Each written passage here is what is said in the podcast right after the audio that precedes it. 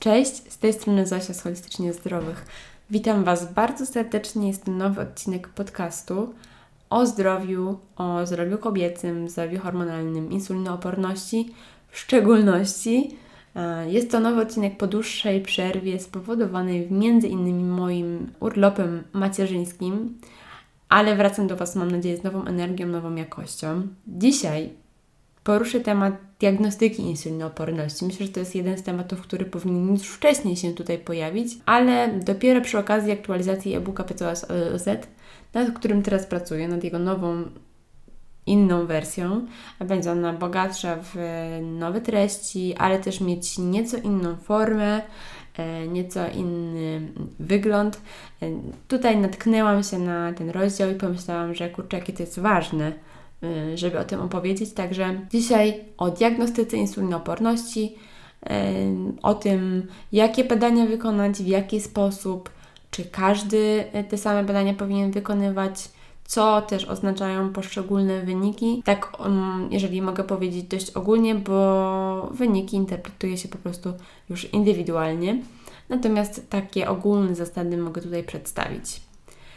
Myślę, że przejdziemy od razu do konkretów czyli co powinno nas zaniepokoić i co powinno nas skłonić do wykonania takich badań. W ogóle też odpowiadając na Wasze pytania na Instagramie, od czego zacząć. Więc zaczynamy od tego, że coś nas niepokoi zazwyczaj, a e, niepokoić może na przykład nas taka senność po posiłkach, zwłaszcza jeżeli to były posiłki bogate w węglowodany. Może nas niepokoić również takie ciągłe zmęczenie, to, że się nie wysypiamy albo w ciągu dnia jesteśmy zmęczeni. Dodatkowo, jeżeli ktoś ma problem z nadwagą, z otyłością, to taki problem ze schudnięciem. Mimo tego, że jest pewny e, stwierdzony deficyt e, energetyczny, że nigdzie nie podjadamy, nie dojadamy, to trudno jest schudnąć. Kolejna sprawa to jest to, że tkanka tłuszczowa gromadzi się głównie wokół brzucha. To jest takie charakterystyczne właśnie przy insulinooporności.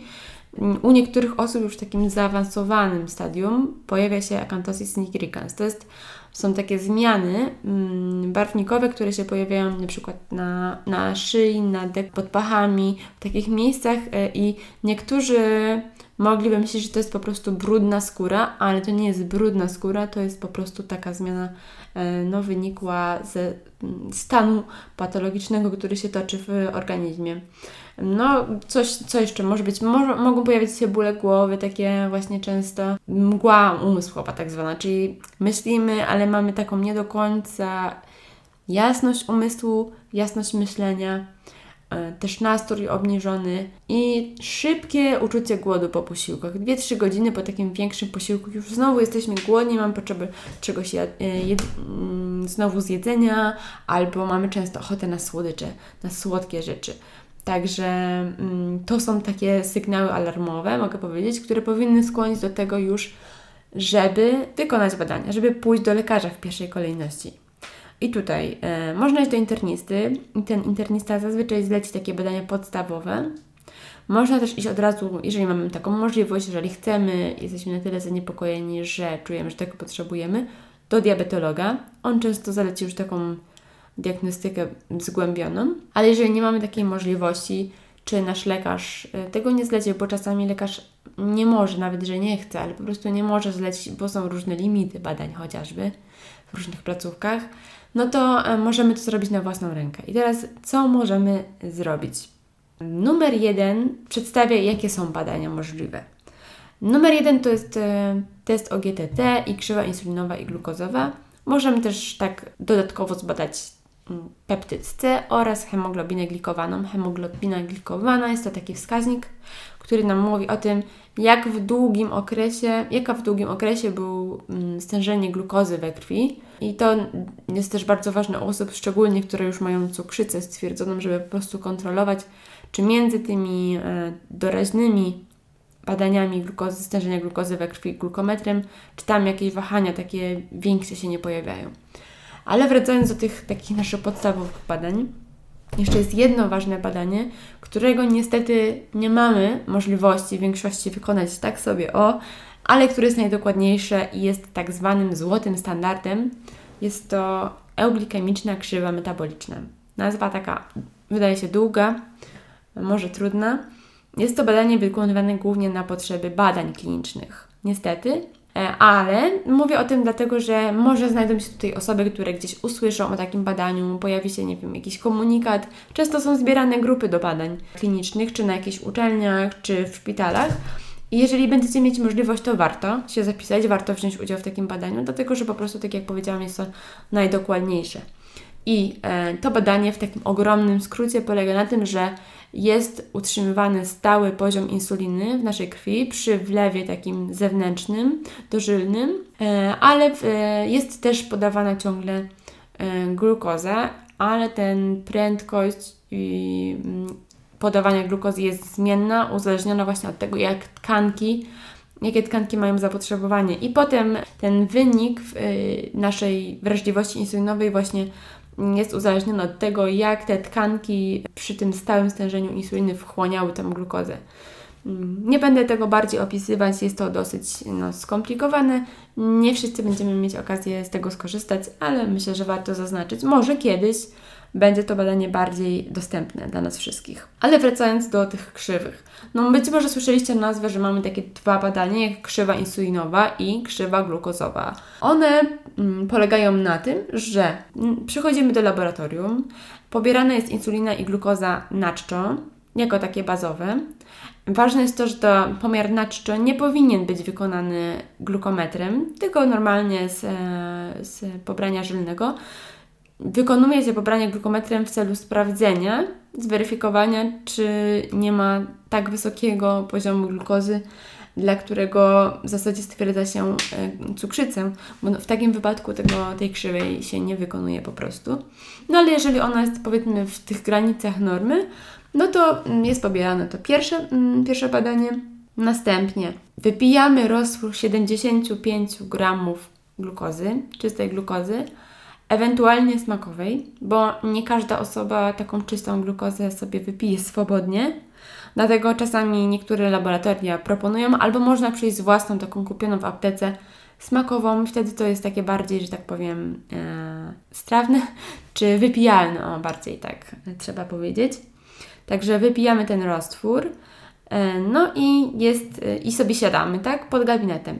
Nigdzie w tym czasie nie chodzimy, nie załatwiamy innych wizyt w laboratorium, nie, nie idziemy na inną wizytę u innego specjalisty. To może zaburzyć wynik. Dlatego cały czas powinniśmy siedzieć tam pod tymi drzwiami, gdzie zostało gdzie zostaje wykonane to badanie, siedzieć i nic nie robić, czytać sobie, nie pracować, bo jak się stresujemy yy, i na komputerze coś robimy, nie wiem, jakieś stresujące rozmowy w tym czasie wykonane, to też ma wpływ na stężenie glukozy we krwi. Także mm, po prostu sobie siedzimy, coś spokojnego robimy, co nie wpływa na jakieś nasze silne stany emocjonalne, nie wymaga chodzenia e, ruszania się w dużej e, ilości. Także sobie tam siedzimy i po dwóch godzinach ponownie wchodzimy do gabinetu, pobierana jest e, glukoza i insulina.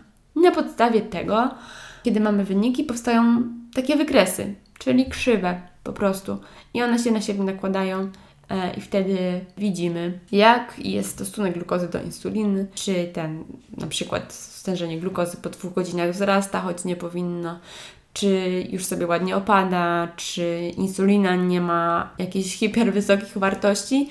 Także to wszystko jest do oceny przez lekarza, przez dietetyka, który jest ewentualnie w tym wykształcony, który ma do tego kompetencje, czyli na przykład jest po kursie SOID, czyli specjalisty przyjaznego insulinoopornym. Samemu lepiej tego nie oceniać, czy samej, dlatego że po pierwsze te normy, których my używamy mógł być tak specjaliści, one same w sobie już są, nie są dokładnie wyznaczone, to znaczy mamy pewne punkty odniesienia, ale nawet w świecie medycznym one nie są jednoznaczne, więc ktoś to ocenia, powinien to ocenić według swojej metody, a jak zaczniemy szukać w internecie, co to oznacza, to możemy po prostu trafić na, nie wiem, pomieszanie różnych metod, więc warto to robić e, po prostu pod okiem specjalisty. No a inna kwestia jest taka, że dietetyk czy lekarz może, bardziej dietetyk nawet w tym, w tym akurat wypadku, może ocenić wzajemną zależność po to, by lepiej dostosować po prostu jadłospis. Mm, a my sami, no niekoniecznie będziemy mieć taką możliwość, bo nie zawsze to jakby jednoznacznie zrozumiemy, o co chodzi w tych wynikach i jak to przełożyć na język diety, można tak powiedzieć.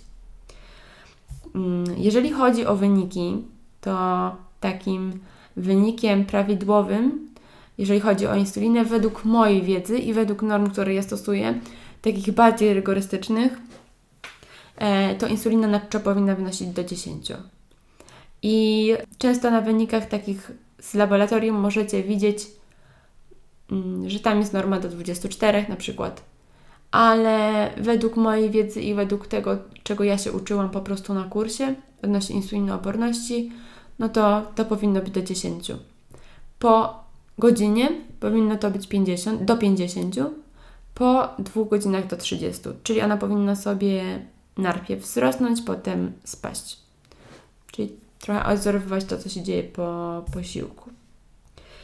E, jeżeli w którymś z tych punktów ta insulina nie jest prawidłowa, to już jest sygnał, że jakieś zaburzenia mogą występować, ale trzeba to oceniać indywidualnie. Jeżeli chodzi z kolei o glukozę, to glukoza na czczo zawsze u każdej osoby powinna wynosić poniżej 100. Jeżeli chodzi o glukozę mm, po godzinie, to mimo, że się ją bada i dla mnie osobiście jako dietetyka jest to pewien sygnał, jeżeli ona na przykład ma jakiś kosmiczny wynik, że coś jest nie tak, to niestety ten y, norma po godzinie dotyczy tylko kobiet w ciąży. Może się to wydawać dziwne, tylko kobiety w ciąży mają swoją normę dla badania insuliny po, po godzinie. Z tego powodu w niektórych laboratoriach też nie pobiera się tego badania tego, tej glukozy po godzinie, ale ja jestem zdania, że warto, chociażby z tego względu, żeby jednocześnie pobrać insulinę. No bo jak nie pobierzemy glukozy, no to po samą insulinę raczej nie będziemy wchodzić, a to a na insulinę według mojej wiedzy są normy. Także badamy tą insulinę, e, glukozę też po godzinie, no a po dwóch godzinach powinna ona wynosić poniżej 126. Powyżej 126 e, mg stwierdzamy już cukrzycę. E, I to za pierwszym możliwym nieprawidłowym wynikiem. W przypadku glukozy nieprawidłowej na czczo, no to mm, potrzebne są już dwa wyniki. Jeżeli chodzi też o. No i mamy też taki stan pośredni, o którym nie wspomniałam, czyli jeżeli ten wynik wynosi między 100 a 125, no to stwierdzamy stan przedcukrzycowy. Także to, to są wyniki po dwóch godzinach. Trzeba to zaznaczyć. Także jeżeli chodzi o krzywę, no to tak to się kształtuje. Tak jak powiedziałam, trzeba to robić pod okiem specjalisty, jeżeli chodzi o już konkretną interpretację, ale to badanie wymaga też bardzo konkretnego przygotowania. To nie jest tak, że sobie z marszu zdecydujemy jednego dnia, że chcemy je zrobić i sobie pójdziemy, dlatego że muszą być po prostu spełnione konkretne warunki. Na przykład musimy być całkowicie zdrowi. Choroba sama w sobie też wpływa na zaburzenia glukozy we krwi. Tak się dzieje i to jest widoczne szczególnie na przykład u osób, które chorują na cukrzycę typu pierwszego, które bardzo jakby kontrolują te stężenie glukozy w ciągu dnia, to często się zauważa, że one przy chorobie, przy jakimś przeziębieniu nagle te cukry tak zwane idą do góry że się zmieniają albo że są bardzo takie wachliwe, że się wahają. Także musimy być zdrowi, to jest numer jeden. U osób, które stosują leki, powinno to badanie być skonsultowane, zwłaszcza takich, które wpływają na stężenie glukozy, e, czy jakieś leki sterydowe, leki moczopędne, to powinno to być skonsultowane z lekarzem wcześniej. I u niektórych osób lekarz zaleci odstawienie metforminy na 7 do 14 dni przed badaniem. Nie, nie wolno robić temu, tego samemu, oczywiście, ale to, to jest informacja, to jest po prostu informacja, że należy się udać do lekarza przed takim badaniem, jeżeli takie leki przyjmujemy. Metformina, czyli każdy siofor, e, te Metformax, nie? To są takie leki e, zawierające, zawierające metformin. Kolejna kwestia jest taka, że przed takim badaniem nie zmieniamy sobie diety, czyli jakby nie przechodzimy dzień przed na super zdrową, taką fajną, e, odżywczą dietę, dlatego że to badanie może już ulec e, modyfikacji. Możemy sobie oczywiście coś takiego zrobić po dłuższym stosowaniu diety dla sprawdzenia jej efektów, ale nie po jednorazowej, szybkiej zmianie przed. No bo możemy mieć po prostu fałszywie prawidłowy wynik, a nasz organizm tak jeszcze nie działa. E, kolejna kwestia to jest to, że nie wykonujemy badania w okresie intensywnych treningów. Czyli jeżeli mamy, nie wiem, jest sportowiec i ma przygotowanie do jakichś zawodów, czy nie wiem, trenujemy na siłowni i w ostatnimi czasy trenujemy więcej, intensywniej, Tego też nie robimy. No i co jeszcze, co jest ważne? Aha, żeby dzień przed badaniem nie obiadać się jakimiś słodyczami wieczorem czy węglowodanami, dlatego że następnego dnia jeszcze ciągle będzie efekt tego posiłku. I 2-3 dni wcześniej nie pijemy na pewno większych ilości alkoholu. To znaczy, jeżeli byliśmy w sobotę na weselu, to jeszcze może mieć wpływ na wynik w poniedziałek. Także to jest ważne. No i oczywiście taka podstawa, czyli jak zawsze przed badaniami wykonywanymi nadczo nie jemy, nie pijemy. Możemy wypić tylko czystą wodę przed takim badaniem, no bo wszystko inne wpłynie na wynik. Nawet gumy się nie zaleca pić, ani palić papierosów, mm, jeżeli ktoś pali. Także to są takie podstawy niezbędne. Warto się też wyspać, dlatego że niedobór snu wpływa na stężenie glukozy i insuliny. Także to są takie, że tak powiem, must have. I to trzeba zrobić, e, żeby to badanie w ogóle było miarodajne. Co jeszcze mogę tutaj powiedzieć? Aha, jeszcze jest ważne to, żeby mm, to badanie wykonać od rana, no bo mm, tolerancja glukozy zmniejsza się po południu i wieczorem też na skutek mm, mniejszej wrażliwości tkanek na insulinę, mniejszych reaktywności komórek beta-trzustki na glukozę. Także to jest to. Posiłek też e, zjadamy co najmniej 8 godzin przed poraniem, żeby po jakiejś nocnej imprezie czy po nocnym podjadaniu, na przykład e, obudziliśmy się o trzeciej nad ranem głodnie, zjedliśmy banana i rano idziemy na badanie. No nie, to się nie powinno y, odbyć.